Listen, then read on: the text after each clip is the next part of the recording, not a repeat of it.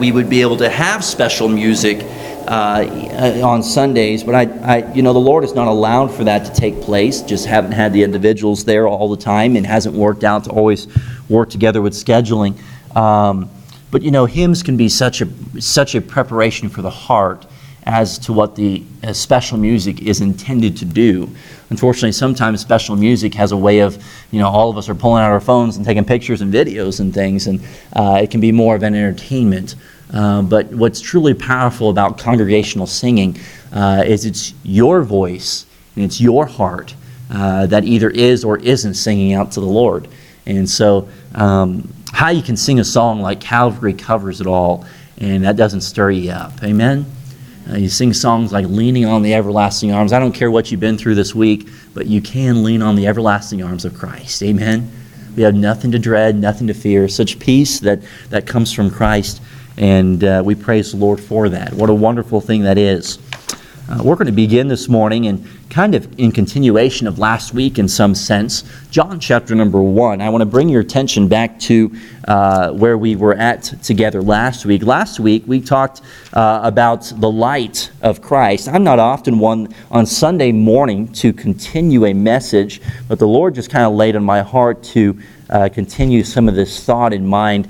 And as my heart and my mind has been thinking upon the light of Christ and the light of Christ which I am to exemplify and the light of Christ which our church is to exemplify.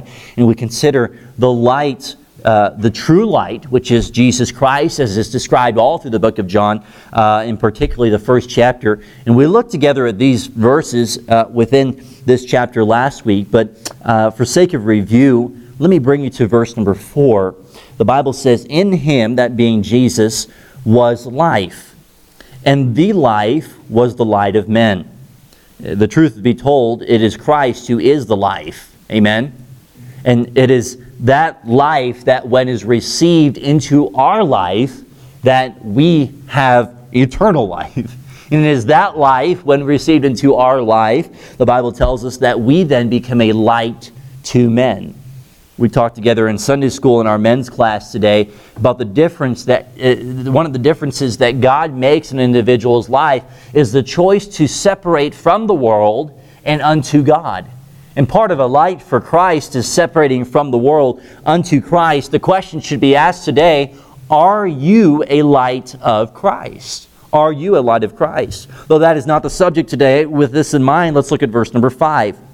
The Word of God says, And the light shineth in darkness, and the darkness comprehended it not. We understand this morning that it is darkness that cannot stand against Christ, and all God's people said, Amen. The Bible tells us that the battle, which is Satan uh, uh against Christianity, Satan uh, against God Himself, that battle is not one which is existent and we're waiting to see who wins, but yet the battle has already been won and the victory has already been foretold, and we've already been given that assurance. Amen? We're thankful for that, aren't we? We're, praise the Lord. That's a wonderful thing. That, that get, should cause you to stand up, turn around, and say glory. Amen. I mean, praise the Lord for, for what He has done for us. Calvary has covered it all, and He's made it possible by His gift of salvation. And when you receive salvation, the Bible tells us no darkness can overcome you. You know, when we consider that darkness, the opposite of light, though it cannot withstand uh, when light is there, yet some Christians uh, and some, um, some of us, maybe even today, allow darkness to come into our life. In truth be told, Christ is always a light, and you may try to dumb the light of Christ out of your life, and it is impossible. But it is possible to allow darkness and or should we say sin of this world to become a part of your life. The Bible tells us in verse number 10 he was in the world, that is, Jesus, and the world was made by him, and the world knew him not. I've marked that, that phrase in my Bible where the world knew him not. You know, it is one thing to know who God is, and it is, and, but yet it is another thing to truly have fellowship with him. What I mean by that is, is, is when you truly know somebody, you don't just know who they are they're a part of your life. They've changed your life. If you read the book of 1 John, 2 John, 3 John, John goes as far to say, as how can one truly say they are even a Christian if darkness prevails in their life? Could I remind you today that, there, that uh, we have the victory in Christ? And that, that although that does not make us sinless, but yet Satan is constantly battling against the Christian and the, the Christian life and Christianity in and of itself. And his ultimate desire is that the world would not know Christ. That's his desire. His desire is that he would come between your soul and the Savior. His desire is that we would not come to know Christ any further than beyond his name. You know, the truth be told, even Satan himself knows Christ. The Bible tells us he even acknowledges and gives the respect to God by the very way in which he says his name in that in the language in which the word of God is written it is Satan who uh, refers to God with a respect in that manner because he himself knows that he has not overcome he has not overcome Jesus Christ he has not overcome God but Satan does know that as uh, the Bible describes his sifting as wheat Satan does know that man has fallen into sin. And that as a result of sin, his darkness will prevail in the life that is given to sin until or if that individual turns to the light of Christ. Satan also knows that even though someone has received the light of Christ, that the darkness, should we say, the sin of their past or the sins of their life, can so prevail to keep them from separating unto God. It can so keep them from being a light so that others can know about Christ. The Bible tells us in the book of John, in verse number 7, that we are to bear witness of the light. But how can we bear witness of the light if we allow darkness into our life?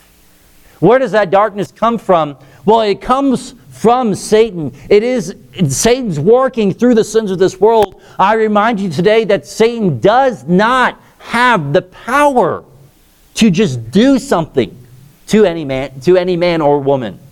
Satan cannot make you do something. I say that again. Satan cannot make you do something.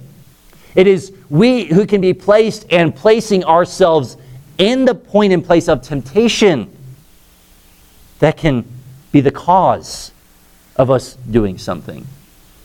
Satan can't, doesn't have the power. The Bible talk, speaks of Christ all knowing, of Christ's uh, all power, uh, uh, of Christ's uh, omnipresence in all places at once, but Satan does not have that power. And all God's people said, Amen. Satan does not have that power over the Christian. But, Christian, Satan can tempt. And Satan does know your life better than you know your own. And Satan does know exactly what to put in your life to keep you from being a light of Christ. Satan knows exactly what to tempt you with to cause you to be less of a light and more, and, and, and more like a spark. Just a, a, a, the, the truth be told, if we really get a hold of that which Christ is trying to help us to understand, you can be what seems like a small light and make a big difference in this world. But could I remind you today that it is when we give up on the fact that we can become a light of Christ that we open the door for Satan to tempt us further. I say that again.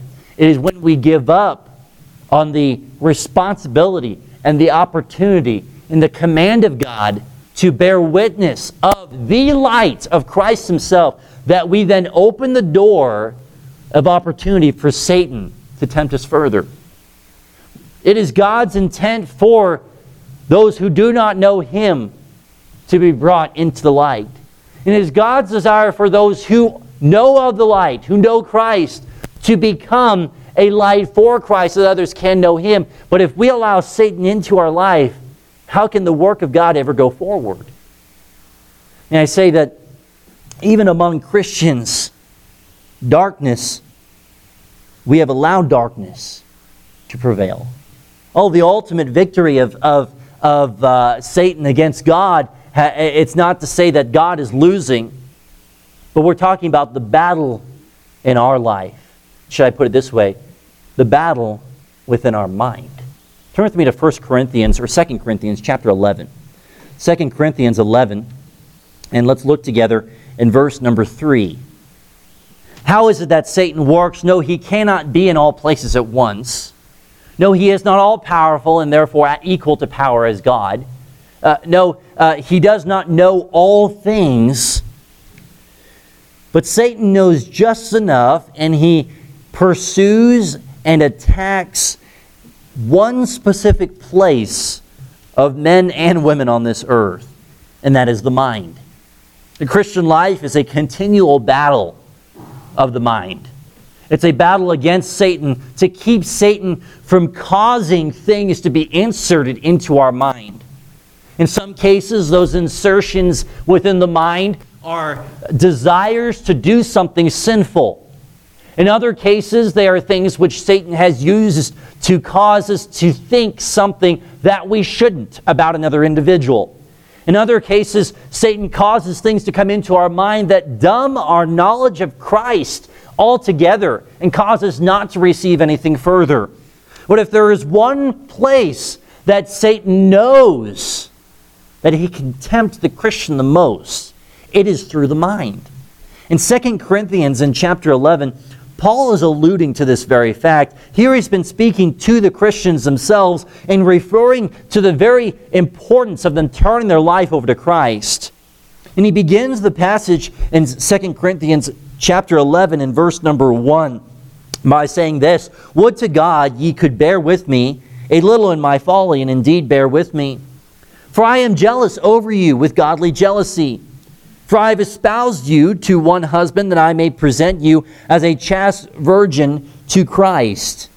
But I fear lest by any means, as the serpent beguiled Eve through his subtlety, so your minds should be corrupted from the simplicity that is in Christ. I bring your attention to the phrase found in verse 3 where the Bible says, So your minds should be corrupted so your mind should be corrupted. I've entitled, I've entitled the message this morning, The Corruption of the Mind. The Corruption of the Mind. You know, it is Satan's intended desire to corrupt your mind from being a light of Christ. It is Satan's intended desire that he would corrupt your mind from the simplicity of Christ. What is this verse saying? It's not saying that Satan can cause you to lose your everlasting life. And all God's people said, Amen. Satan cannot take away your eternal salvation, but Satan can corrupt your mind. Satan can corrupt your mind. It may be even today that you can think of someone, maybe even even be yourself, and, and that you would think, wow, has Satan got into my mind? Or has Satan got into their mind? You realize that you don't have to ask for Satan to come into your mind. He's always trying to get there. You don't have to ask for Satan to insert thoughts, to place temptations into your mind. He's always trying to get into it. He's always trying to keep you from giving yourself more to Christ. It is Satan who places the thoughts in your mind to be able to say, wow, you work seven days in a week, or you work six days in a week to give time to God in church? Really? It is Satan who places those things in your mind to say, you know what, uh, you, you really don't need to get up and serve the Lord today. Why don't you just stay in and rest? It is Satan who places the thoughts in your mind to be able to say, you know what, you're such a busy individual. Do you really have time to serve God to that capacity? It is Satan who places the thoughts in your mind that come in the form of gossip, maybe even unintentionally heard, but something about someone that's changed your whole thinking of them. Christian, guard your mind. Because the Christian life is a continual battle against the mind. I have found myself in, in, in these recent weeks with a battle in my own mind. Even last night in my, my preparation of this message, my mind was on everything other than uh, that which I was intending and trying to prepare for to study. Satan knows exactly what to use to distract. I can't tell you how many times, even in my own studying of the Word of God, that here I am, I'm reading, and next thing I know, uh, I, I've drawn a blank. And I've just been reading the words with my eyes, but not with my mind. My mind's thinking about something entirely different. How many of you can relate with me? You've been there. Yeah, it happens. I can't tell you how many times I've studied the Word of God, and next thing you know, uh, my phone rings, and I, oh, I'm just going to take this message. Before you know it, I spent 20 minutes looking at my phone. And I haven't even once looked back at, at Scripture. How many times has that happened? A lot. a lot. Satan cannot make you do something, but Satan can cause things to come by your eye gate. Satan can cause things to come into your nose gate. Satan can cause things to come into your ear gate. For some of us, the greatest temptations may be music. For others of us, the greatest temptations may be the smell of something. Maybe it's an addiction from the past. For others of us, it may be a temptation which comes in through our ear gate and something which uh, we should not have heard, but we heard. The Bible tells us the corruption of our mind. Christian, if we're not careful, we don't guard our mind, Satan will come and distort all of our thinking. He'll cause us to think everything other than what God intended for us to think. We talked about in Sunday school uh, being not given to wine. That's been our, in our subject of becoming a man of God. And you look in the passage of 2 Timothy, the Bible describes the, the uh, qualities which are to be of a man of God. Yes, they are qualifications for a pastor, but yet they are also to be qualities found in every man and woman. And one of those is not given to wine. You know, one of the greatest ways that, that Satan gets a hold of the mind of men and women is through alcohol. Now, you can disagree with me all you want to. But the truth of the matter is, is alcohol brings an individual's mind to a point and place in which God never intended for it to be. Satan knows how to corrupt the mind. And Satan knows what to use to corrupt the mind. And so it is this morning that it is not my intent to discourage you. It is my intent this morning to warn you, as Paul was doing, that your minds would not be corrupted of the simplicity that is found in Christ. Your service to God and your allegiance to God is this simple love God and keep His commandments. But what Satan loves to do is insert himself in between that and cause all the service and things of God to seem so much larger than they really are. And cause all the people who are serving God to seem so much more problematic than they really are. Can I remind you today, Christian, the truth is all of us are sinners in need of Christ. Amen? We are not perfect people. God is not saying that we are people with absolutely no darkness. We are capable of sinning. And truth be told, we make mistakes all the time and we give ourselves into sin. But it's what we choose to do in obedience to God with the sin in our life, with our sin nature, how we choose to obey God, that makes the difference. You see, for some Christians, they allow the sin into their life, but they don't try to get rid of it. They, they, they, they've allowed Satan to come in, and maybe they could even acknowledge and say Satan's there, but they're not getting rid of it. Let me ask you, Christian, what's keeping you from being a light for Christ? We could say it this way, and this is true also. You know, the, one of the greatest things that keeps an individual from giving their life to Christ is simply pride, because we refuse to let go.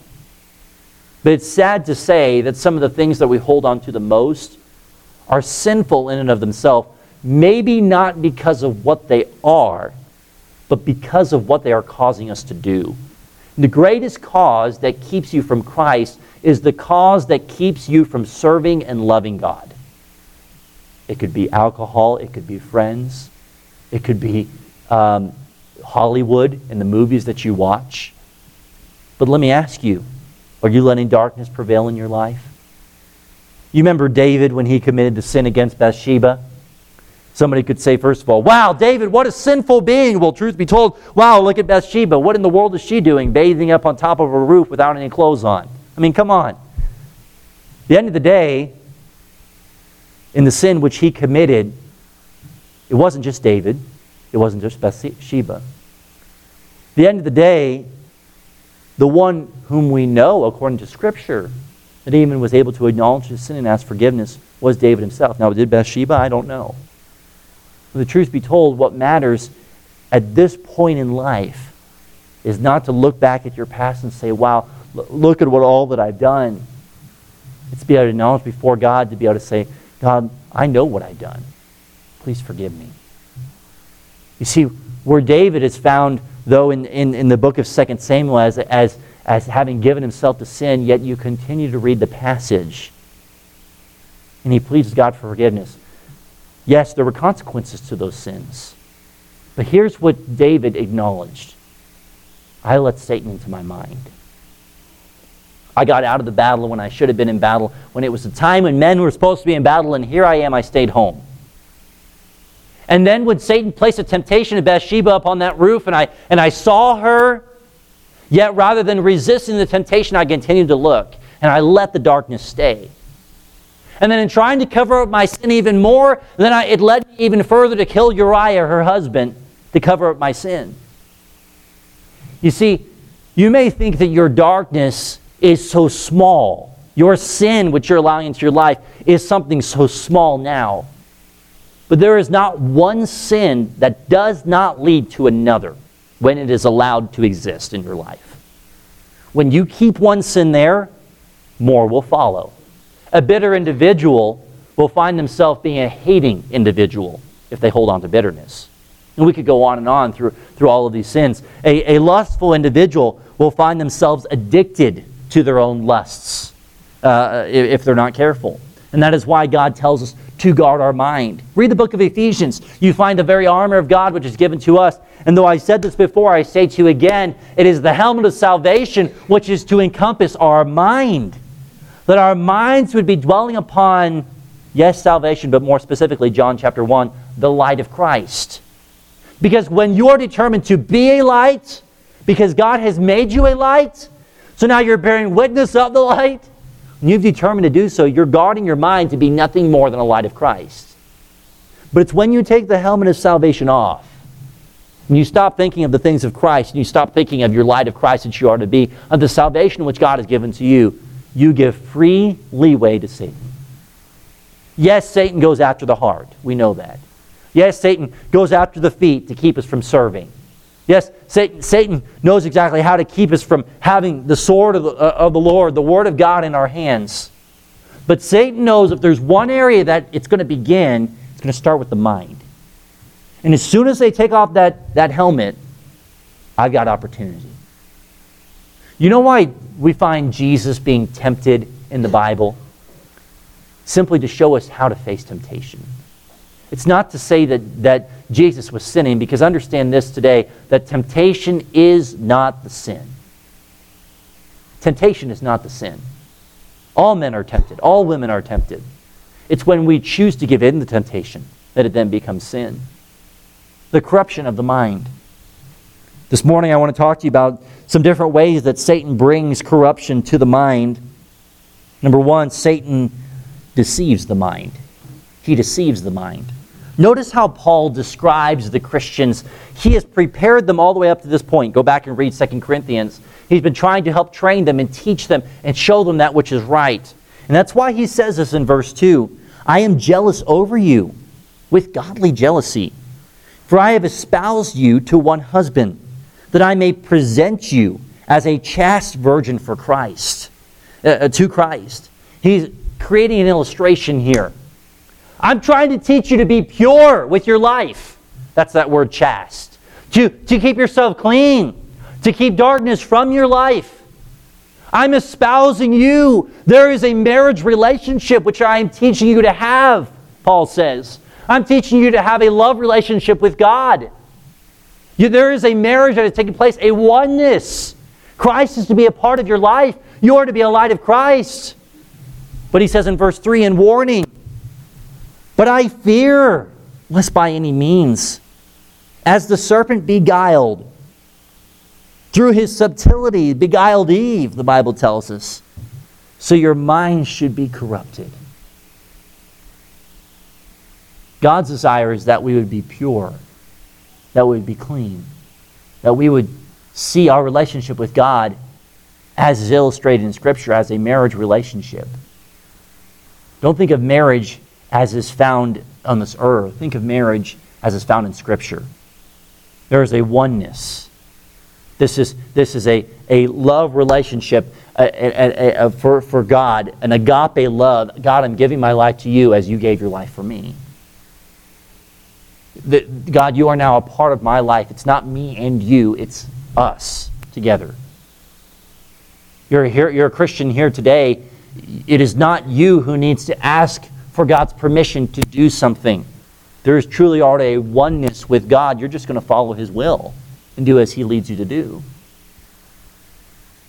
But can I remind you, just as Satan cannot make you do anything, though God can make you, he does not.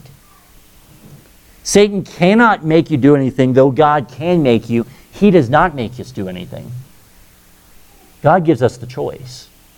Today, as any other day, we have the choice in whether or not we will allow the things of God to be upon our mind or the darkness of this world.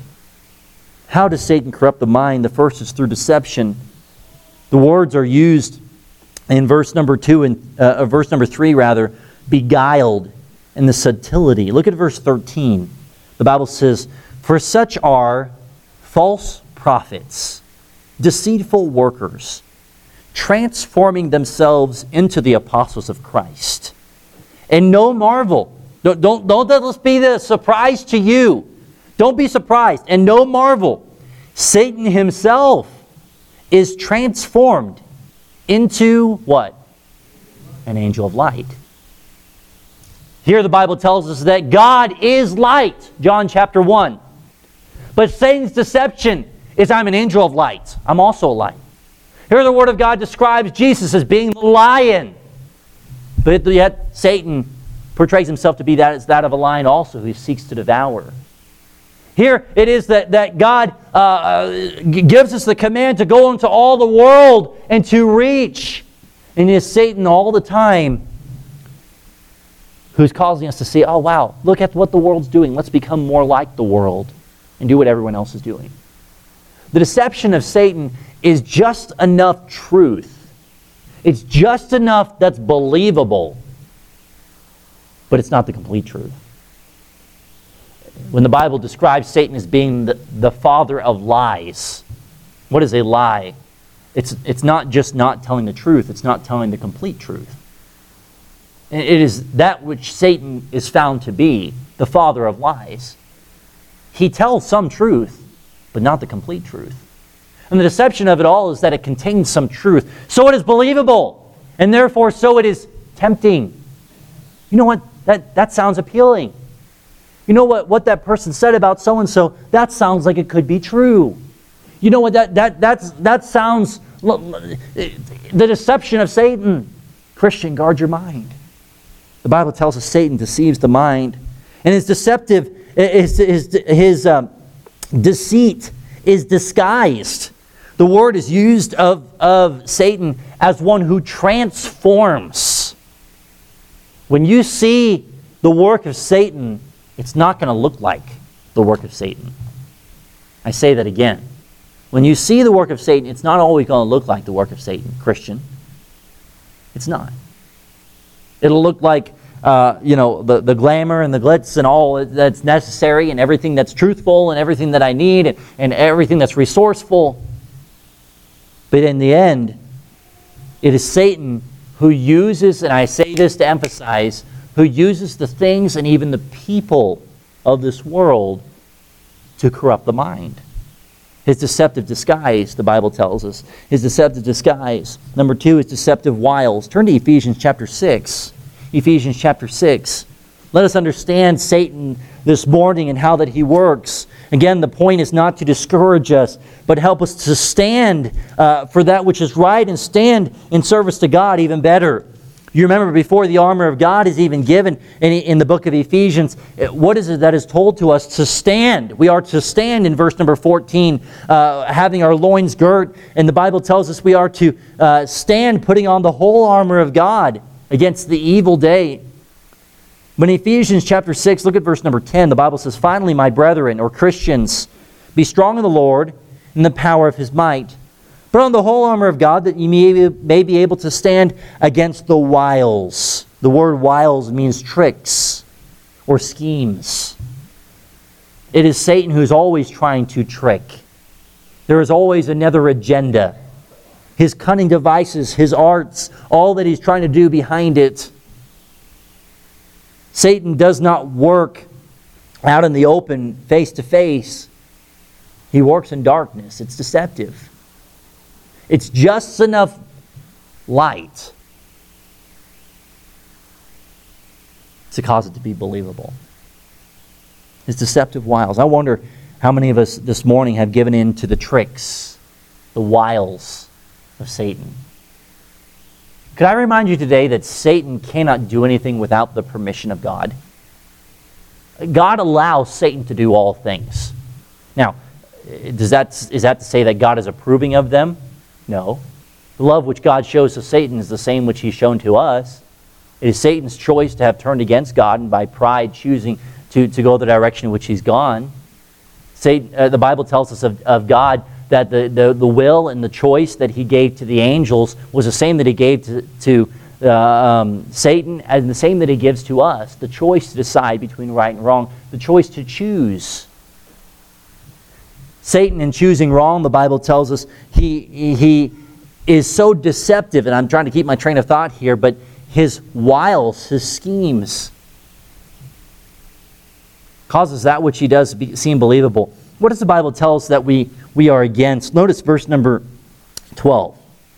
For we wrestle not against flesh and blood, but against principalities, against powers, against the rulers of darkness of this world, against spiritual wickedness in high places. Could I remind you, verse 12, before we can get carried away in all the things that are listed in verse 12? The Bible says, For we wrestle. There's that battle which I'm talking about. It's not a battle which is not, that God has not uh, already won the ultimate battle. This is a battle for the mind. This is a battle to overcome that we would not protect ourselves. And the Bible now describes how Satan works. Okay? Satan is not omnipresent. He's not in all places. He's not omnipowerful. He's not all powerful. He's not uh, uh, uh, omniscient, where he's all knowing. But he does work in this fashion. The Bible tells us we first wrestle against principalities. It is Satan who is called the prince of the power of the air. And what you would find in studying Scripture that there are actually ranks for the angels in heaven. And uh, there are also of Satan himself those angels who have followed him. And the highest of all of those, you study Scripture, this is a subject for another day, but the highest of all of those are principalities. The Bible describes those as being under the control of Satan. How is it these principalities work within and resist within the, the Christian life? We wrestle against principalities when we pray. We wrestle against principalities when we strive to serve God. And it is those principalities which uh, that that, um, that prince and power of the air inserts the things again within our mind that would so tempt us and cause us not to give our attention to Christ. We wrestle against powers, the Bible tells us. Satan, the, the Word of God tells us, has the power beyond, be, beyond anything we can ever conceive. Though he's not all powerful, Revelation chapter 2, the Bible tells us that Satan's throne uh, is on this earth, not in heaven. Satan has lost the victory. But these powers, the throne of Satan is upon this earth. So, therefore, anything that comes from this earth can only be assumed to be a work of Satan. You say, wait a second, are you saying everything that I can do on this world is of Satan? Well, the Bible describes the throne of Satan upon this earth. Say, uh, Christian, how do we live in a world of sin? How do we live in a world that Satan is seeking to devour as a roaring lion? Put on the whole armor of God that you may be able to stand.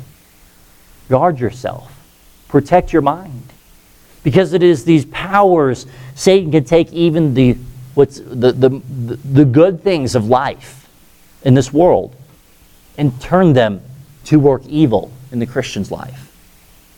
Um, there's, I don't, I, am not so against television that I, you know, call it a television like some people may call it. You know, I, there's nothing wrong with television, but there are the appropriate things to watch in your television. Uh, I'm not one that's against social media. You know, I don't get on social media now. There, there's not a lot of good on there, but there are many good things that can be in social media. Uh, the, you know, the, I don't have a problem with um, an individual, uh, you know, um, even in the, the other things of playing, playing sports or, um, uh, you know, uh, the time that's spent with, with friends out and barbecuing and all these things, but you realize these things, these good things, Satan turns to become against the work of God.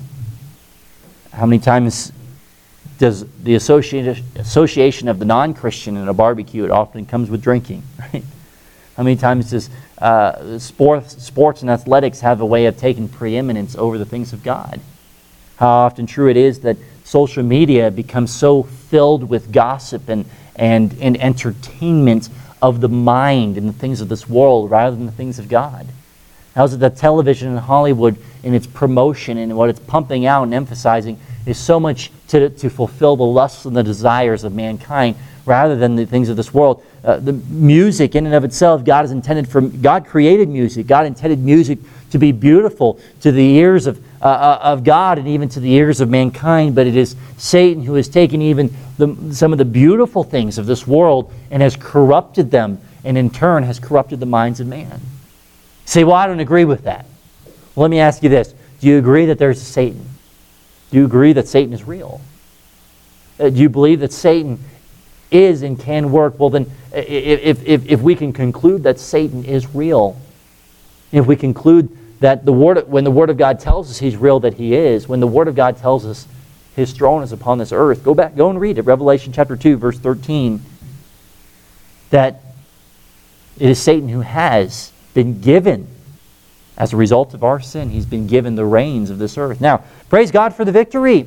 The Bible tells us this world will be no longer, that this world will someday be destroyed. All those who know Christ will go up to be with Christ in heaven. And someone says, Well, how could a God of love destroy all, the, all people in that way? I remind you again that it is not God who created sin, it is we who chose to sin against God. Sin became existent as a result of our choice. As he did in the same way with Satan. Satan chose to sin against God. Sin is a choice. Satan cannot make you. We wrestle against principalities, against powers, these rulers of darkness. Uh, I believe the rulers of darkness will go as far even to describe those who carry some role of authority within this world and that which they're producing and that which they are teaching and that which they are have the authority over is not producing anything other than darkness. In some cases, it could be of a political leader. In other cases, it could be of a religious leader. How often do we see that of uh, uh, the, the different um, churches and beliefs of, of claim to be Christianity, the cults that are out there today, these false prophets, as Paul calls them on more than one occasion, they are, they are causing things like Islam and Mormonism, evolution, uh, uh, um, uh, humanism, uh, all of these things are these rulers of darkness in this world. They are, that is Satan working through the minds of leaders and leadership that are leading congregations of people that are leading groups of people toward that which is not of God. The Bible says we wrestle against spiritual wickedness. Uh, I believe this is, is linked to the very idea of, of, the, of Satan's demons. Uh, it is not to say, by the way, that a Christian, we talked about this in growth group just this week, a, a, a Christian cannot be possessed by by a demon. Now, you may disagree with me with that. Uh, we can go back and argue another time. That's all right. I can try to show you with the best of my ability from Scripture how the Word of God tells us a Christian cannot be, but a Christian cannot be possessed by a demon. But it is Satan's demons which are described as being the way in which God, uh, Satan works. Satan is not omnipresent, he can't be in all places at once. But his, as is described in Scripture, his spirits or his demons are, are, are how he is able to work and influence. Um, and this is a, a very uh, in depth subject for another day, but the spiritual wickedness, understand that the, the working of Satan in this fashion, the possessing of people, uh, is very real. And it is, it is not uh, uh something that is to be taken lightly. But as a Christian, it is not to be something in which we are fearful of. I say that again, as a Christian is not to be something which we are fearful of. We're approaching, uh, unfortunately, what has become a, a very popular holiday of Halloween. And people celebrate, and it, within the celebration, there's uh, much discussion and talk and emphasizing of uh, demons and, and spirits and ghosts and all these things. And, and, and, and suddenly, now, Satan has used even a holiday to corrupt the minds of people to believe that there's something to be fearful of a cemetery, that there's spirits and things that are roaming around. But as a Christian believer, these things should not should not place us in the point of fear. We've not been given the spirit of fear, the Bible tells us. Amen? We've, that's not the spirit which we've been given.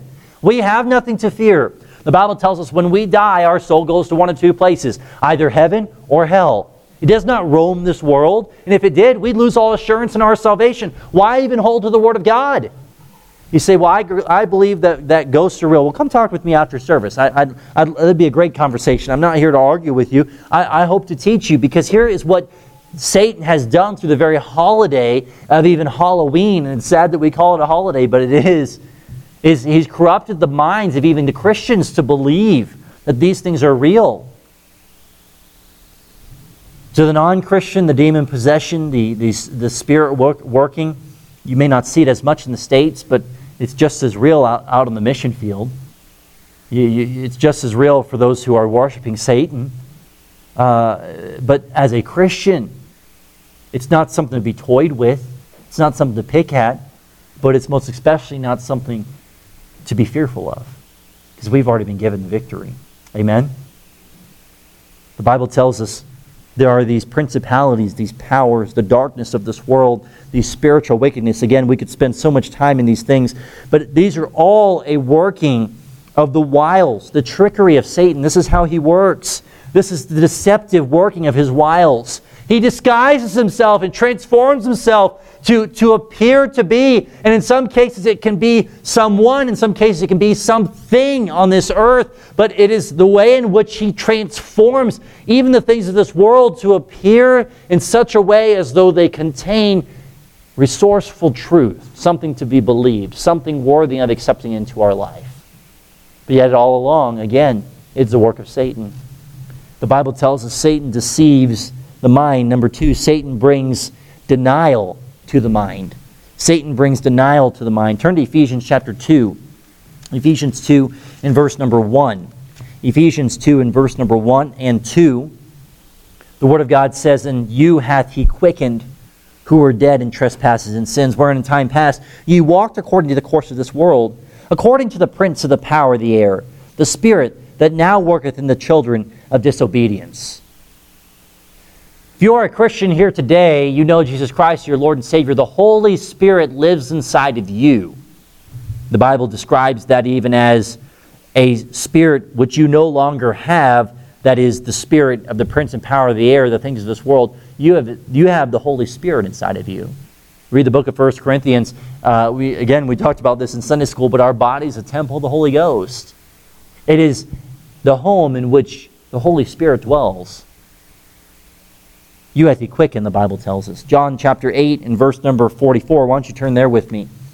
I'm bringing you to a, to a point of thinking. Let us understand first that um, the prince and power of the air, it, it, Satan, works in the very in litera, literality of the, of the fact. The very air which we breathe upon this earth, Satan can use against the mind of the Christian. And he brings denial. It is up as Ephesians, excuse me, Ephesians 2 tells us, we are not children of disobedience. We have another spirit. We are to be obeying Christ. In John 8, verse 44, the Bible says, Ye are of your father the devil, and the lust of your father ye will do. He was a murderer from the beginning and abode not in the truth, because there is no truth in him. When he speaketh a lie, he speaketh of his own, for he is a liar and the father of it. You say, well, how does this apply to me? Understand this truth, Christian, is that uh, yes, we have a different spirit. Yes, the, Satan do, cannot uh, afflict us with a possession uh, of a demon. But as the prince and power of the air, he seeks to bring to our minds the belief in lies, the denial. The Bible says he's a father of lies. He's a father of lies. He is a liar. and the father of it.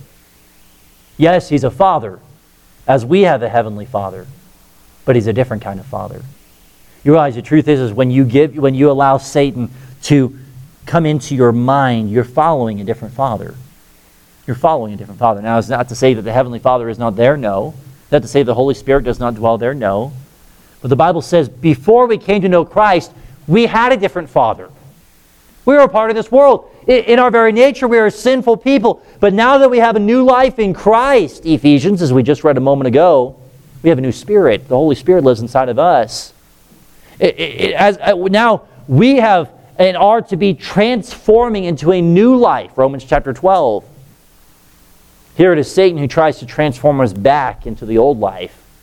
He tries to get us to go back into that which we were doing. The deceptive work of Satan, but yet also this denying work, this denial which he brings to the mind. Where God is truth and our Father, yet Satan is a father of lies. Turn to Genesis chapter 3, if you would. Genesis chapter 3. When we consider sin, this is where it would all have begun. Mankind inherited sin. Genesis chapter 3 in verse number 1, we find, as it was referenced to earlier in the book of 2 Corinthians 11, the serpent who beguiled Eve.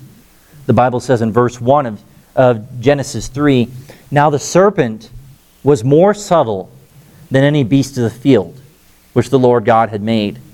And he said unto the woman, Yea, hath God said, Ye shall not eat of the, of the tree of every garden. And the woman said unto the serpent, we may eat of the fruit of the trees of the garden, but of the fruit of the tree which is in the midst of the garden, God hath said, Ye shall not eat of it, neither shall ye touch it, lest ye die. And the serpent said unto the woman, Ye shall not surely die. For God doth know that in the day ye eat thereof, then your eyes shall be opened, and ye shall be as gods, knowing good and evil. And when the woman saw the tree was good for food, and that it was pleasant to the eyes, and a tree to be desired to make one wise, she took of the fruit thereof and did eat, and gave also unto her husband with her, and he did eat. I want to bring your attention to verse number one at the end of the verse when the Bible says, Satan speaking, Yea, hath God said. In verse number four, at the end of the verse, the Bible says, Ye shall not surely die. In verse number five, the Bible says, Ye shall be as gods. And all of these ye's and these yeas, they're all lies. But understand they all contain just enough truth that it convinced Eve to deny the commands of God, the truth found in God, and the, the complete peace and sufficiency that is found in Christ. The Bible says in verse 6 And when the woman saw that the tree was good for food, and we find the lust of the flesh, something that's going to be satisfying to my life. And that it was pleasant, the lust of the eyes. That which she looked upon, it, it's appealing. I, I, I, want it for my life. To the eyes and, and free uh, and free to be desired to make one wise, here's the pride of life. What can I become? And that's what Satan used against her. Here's what you'll become. You'll become like God. Uh, did God really actually say that? Uh, did, can, did, did, did, are you really actually going to die? Truth is, did, did, did, uh, did, did God say that there would be punishment for sin? Yes. Did God say that death would be the end result? Yes. Was it true that Eve died the moment she ate of that fruit? No. Because the truth is, is that Satan took just enough truth to convince her she didn't die right away, but death did become her end. You see how Satan works? It is Satan all the time in the midst of the Holy Spirit who works through our conscience. It's Satan all the time who's pounding against our mind. That when we don't give attention to the Holy Spirit's leading in our life, that he inserts these thoughts. Did God really command you to do that? I mean, really. You, you've got really bad knees. Do you really need to do that? I mean, really, you're terrible at speaking to people. I mean, really, you can't give the gospel. You you don't even know how to. You, how, how can you really do that? Where do these thoughts come from? It's the lies. which Satan is interning, inserting. And they come in the form of temptation. Satan is not making you do them, he's inserting them there. And he's causing you to think upon something other than what God intended. An individual who struggles with lust and pornography is, is uh, the working of Satan to take the right billboards, to take the right pictures, to take the right pop ups to come right up across their mind so that they would be tempted to fall right back into the same thing. Individual who's, an, who's addicted to uh, um, uh, nicotine and, and can't stop smoking is the individual who, when smelling through their nose gate, is brought back to their mind of that addiction which they once had. An alcoholic, just the same and so on and so on and so on. Satan knows exactly what to insert into our minds to cause us to deny and to deny and to deny the truth. You see, truth be told, we have the truth. The Bible says, I am the way, the truth, and the life. We have all that we need. When we find our sufficiency in all that God has given, that, that should be enough. But, Christian, it's when we let our guard down that Satan inserts these lies and causes and strives to, brings, uh, to bring us uh, that we would be caused to do the wrong. Again, he cannot make us, but he can tempt us. The denial. I wonder if you might ask yourself, as we've looked already thus far, the deception of Satan, is there something in your life that Satan has transformed that is keeping, maybe it's he himself or something on this earth that is transformed into be something of light or that is good, but in truth, in reality, it's bringing you further from Christ. When we speak of denial, are there some thoughts, things of your mind that have caused you to deny the very truth of what the Word of God says? The Bible continues and tells us that Satan destroys the mind. He destroys the mind. He deceives the mind. He brings denial to the mind. And his ultimate goal is destruction. Turn to 1 Peter chapter 5. 1 Peter chapter 5. We'll look together in verse number 6. 1 Peter 5 and verse 6. The Bible begins in verse 6 by saying this Humble yourselves, therefore, under the mighty hand of God, that he may exalt you in due time, casting all your care upon him for he careth for you. And boy, how we love to quote that verse. Oh, all I got to do is cast all my burdens upon Jesus because he cares for me. Oh, yes, and I must not forget, verse 6, the Bible tells me I need to humble myself before I do that. But you understand, Peter's getting ready to give a warning. He says, Hold on, red lights. Yes, you can cast all your care upon Jesus. Yes, he does care for you. Keep yourself humble. But understand this be sober, verse 8. Be vigilant, because your adversary, the devil, as a roaring lion, walketh about seeking whom he may devour. Keep yourself humble, because here are the lusts of this world. It comes in the form of the pride of life, that you would not be humble. The Bible tells us, casting all your care upon him, that, that our cares would be not cast upon Christ, but that we would rather have a spirit of fear rather than hold on to that which is truth. That we would not cast the cares. Here we see a lust of the eyes while I'm finding more peace in anything and everyone else than in God Himself. You see, the lion's intent is not that to find the right time to pounce, because he's always pouncing. Lion's intent is to sift us as wheat is to destroy us, it's to tear us apart, to take everything good and Christ like, every bit of light out of our life, and corrupt it all. Because, see, when Satan gets a hold of your mind, as the link between the mind and the heart, out of the heart of the issues of life, out of the abundance of the heart, the mouth speaketh. The mouth cannot speak without the heart being one place and the mind being another place.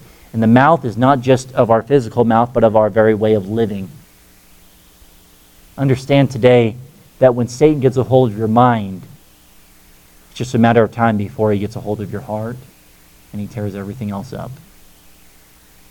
No, God cannot take away your Christianity, that is to say, your salvation. You'll forever be a Christian. But he can destroy. It's sad to say that we have known we know individuals whom Satan has devoured. They have so given themselves over to a reprobate mind, Romans chapter 1. They have so given themselves over to a refusal and a denial of that which is truth that they can't any longer be brought back to God. They've so corrupted their mind. Now, it's not to say that they're not Christians, but they've corrupted their mind to such an extent that they cannot receive God. Read Romans chapter 1.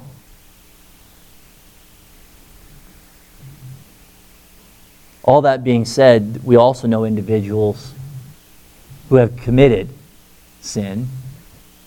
They've fallen into darkness. They've been devoured. You may be here today, even. You may know somebody today. They've been devoured. Could I remind you of the love of God, the forgiveness of God, the care of God? Could I remind you the principle that is found in the book of 1 Peter?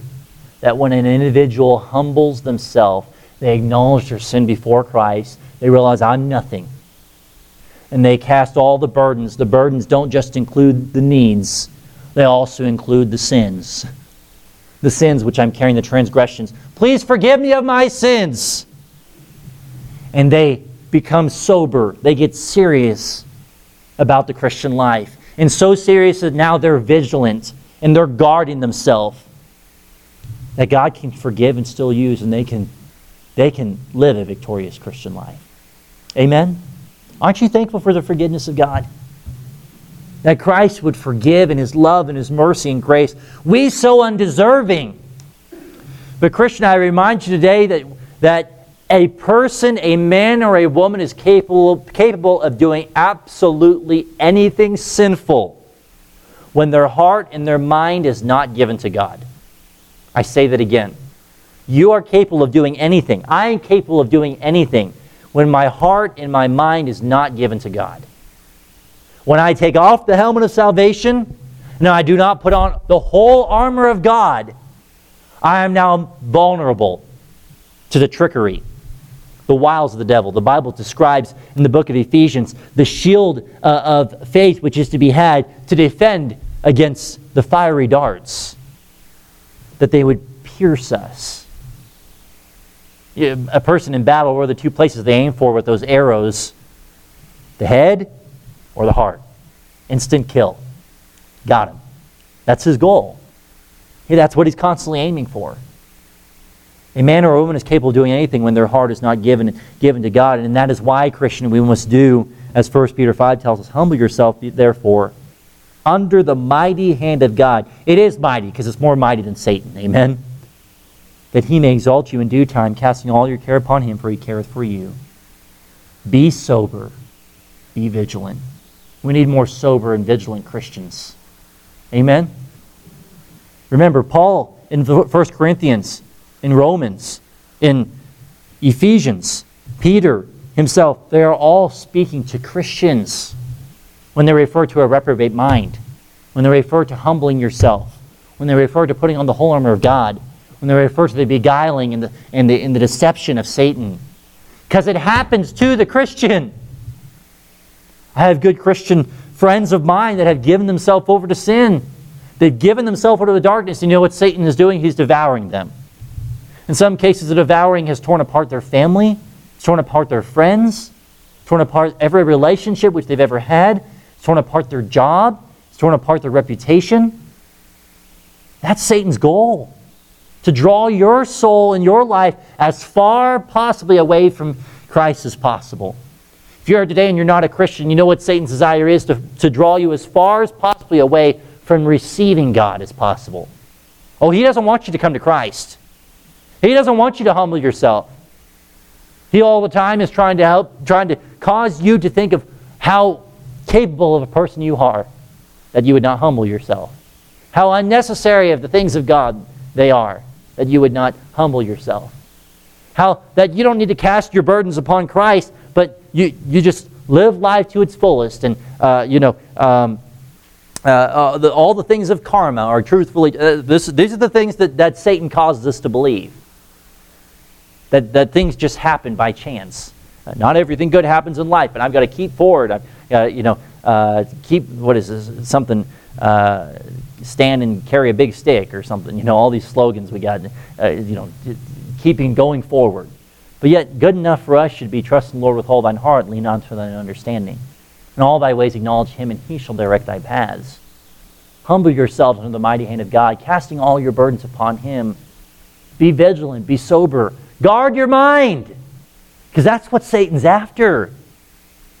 And Christians, let us understand today that Satan would love to get into the minds of every single one of us today in, in God's church, to corrupt our minds, to corrupt our thinking from dwelling upon the light and the truth of Christ and dwelling upon the things of this earth. Sometimes our mind can dwell in an overwhelming sense upon uh, the actions of an individual. Sometimes our minds can dwell in an overwhelming sense upon our own actions. Sometimes our minds can dwell in an overwhelming sense upon uh, um, uh, the, just the, the things of life my job, my, my uh, reputation, uh, that, that which I'm seeking to become. Guard your mind. Because what our mind should be dwelling upon are the things of God. Satan will destroy. That's his goal. You understand these arrows, I come back to them again, these darts, the Bible describes them as. They come suddenly, they come from above, they come ex- unexpectedly as an ambush we would find in, in, in, a, in, a, in a battle. Uh, uh, uh, between two armies. It, it's, it's, an unex- it's unexpected. They pierce, they penetrate, they absolutely torment the soul. Right now, even right now, Satan's trying to cause our minds to be off on something else. Isn't it amazing? Isn't it amazing how, how Satan does that? Amen? We know this to be true. Satan uses distractions, they come unexpectedly. I can't tell you just in the church, in Christian life is not just based in the church, but how many times the walking through these doors it becomes a distraction. You know what Satan's done? He's drawn all of our minds off of the very attention of God's word. I can tell you how many times uh, how that um, it's maybe it's something uh, I, I mistyped something or uh, on the on the on the the screen or maybe it's in the bulletin, and our minds can be on something entirely different. I can't tell you on Sunday mornings, even myself, in preparation for the Word of God, how, how my mind can be on so many other things. And you know what that is? It's Satan tempting me to discourage me, to distract me, to frustrate me. And sometimes they're not always bad things. You know, many little things can make much destruction and much destruction of the mind. Uh, that's why an individual says, well, uh, well, what do you think about? Thinking about everything. Well, what are you frustrated about? Everything. Because I can't stop thinking about everything. It's bothering me. They come unexpectedly, those many little things. Satan wants to devour you, he wants to destroy you. God says, humble yourself. Beware of the lust of the flesh, the lust of the eyes, and the pride of life. Because as soon as you start giving into those lusts, you'll start denying Christ. And now you've given into the very deception of Satan, who's transformed himself into be an angel of light, as that to be all of what you've heard is truth, or all of what you believe is truth is truth, when it is not. You want to, you know, Satan's most, uh, I don't know if I should use the word effective, but the darts which can penetrate and destruct the most are things such as unbelief. You know what keeps the individual from turning their life to Christ and becoming a Christian today? You know why you may be here today and you refuse to turn your life over to Christ? And why you refuse to become a Christian today? It's because Satan has pierced you with a dart to cause you not to believe. Satan's darts come in the form of that sudden temptation to do wrong. You realize you can get up in the morning, have no intent to do anything wrong that day. Next thing you know, you, you, you've just done something you shouldn't have done. You got into an argument with your spouse and you said something you shouldn't have said. You got into uh, uh, um, a heat with your boss at work and, it, and um, some feelings were expressed, which uh, are not truthfully how you feel, but what has happened? You've let Satan get into your mind and it's distorted It's distorted everything that you're putting out. Now you're no longer becoming a light of Christ. You've fallen back into the darkness. Things of pride, fear, envy, jealousy, doubt, discouragement, impurity, hate, bitterness, covetousness. Satan uses movies, books, friends. He uses teachers, professors, preachers, false prophets, as is described. Be sober, be vigilant. Sometimes, as Christians, it's not that we're dumb, we're just ignorant. We, we just, we, we've not prepared ourselves. We can so blatantly give ourselves into the works of Satan without even being aware of them or guarding ourselves to be prepared of them. What are some, what are some uh, alarms that should go off in your mind when you, before you watch a movie? Well, you know, there is a reason, although ratings don't determine the entire movie, but there is a reason why there's a rating on there. It helps you get some figure, an idea as to what kind of movie you're, you're, you're going to watch. You know, uh, usually you can get a pretty good context of what kind of music you're going to be hearing from a certain band uh, or, or music group by the very way that they look on their album. Those don't ring some alarms in your mind, they should. Uh, we could say the same of a church. Uh, a church is pretty clearly understood if it's more about entertainment than it is about emphasis upon the Word of God. And I say all that to say this because here Satan takes things that can be good, they can be enjoyable, they can be beneficial, they can be profitable, they can be relaxing, but he can use them to draw us further and further away from Christ. It's my desire as your pastor that Satan would not Satan would not corrupt our minds. Amen. That we would guard our minds. That we would protect our minds, keep them pure. That we would do as, as first, uh, 2 Corinthians 11 and verse 2 tells us, that we would prepare ourselves as a bride does for her marriage. She, that she would keep herself uh, not given to any, anyone else. Christian, does that describe you? Is there some business maybe you need to do with God today? Could I encourage you? Could I challenge you today if God has spoken to your heart? We have a time of invitation, just a moment. Would you come and do business with God? Maybe you need to get down on your knees and ask the Lord for confession of some sins which have been brought to your mind by the power of the Holy Spirit today. Conviction of the Holy Spirit is causing you to realize that there's some things I need to get right. Maybe you would come alone. Maybe you need to bring your spouse. Maybe they need to come with you. You need to pray and talk together. That's what this time of invitation is for. Maybe you're here today and you have, you have allowed the dart of unbelief to pierce your mind. And you have so refused to receive Christ. Could I invite you today, as we call it an invitation, would you come? Would you come and receive Christ? There is no greater life that could ever be lived on this earth than a life that is given to Christ. Amen? Would you give your life to Christ today? Let's have every head bowed and every eye closed.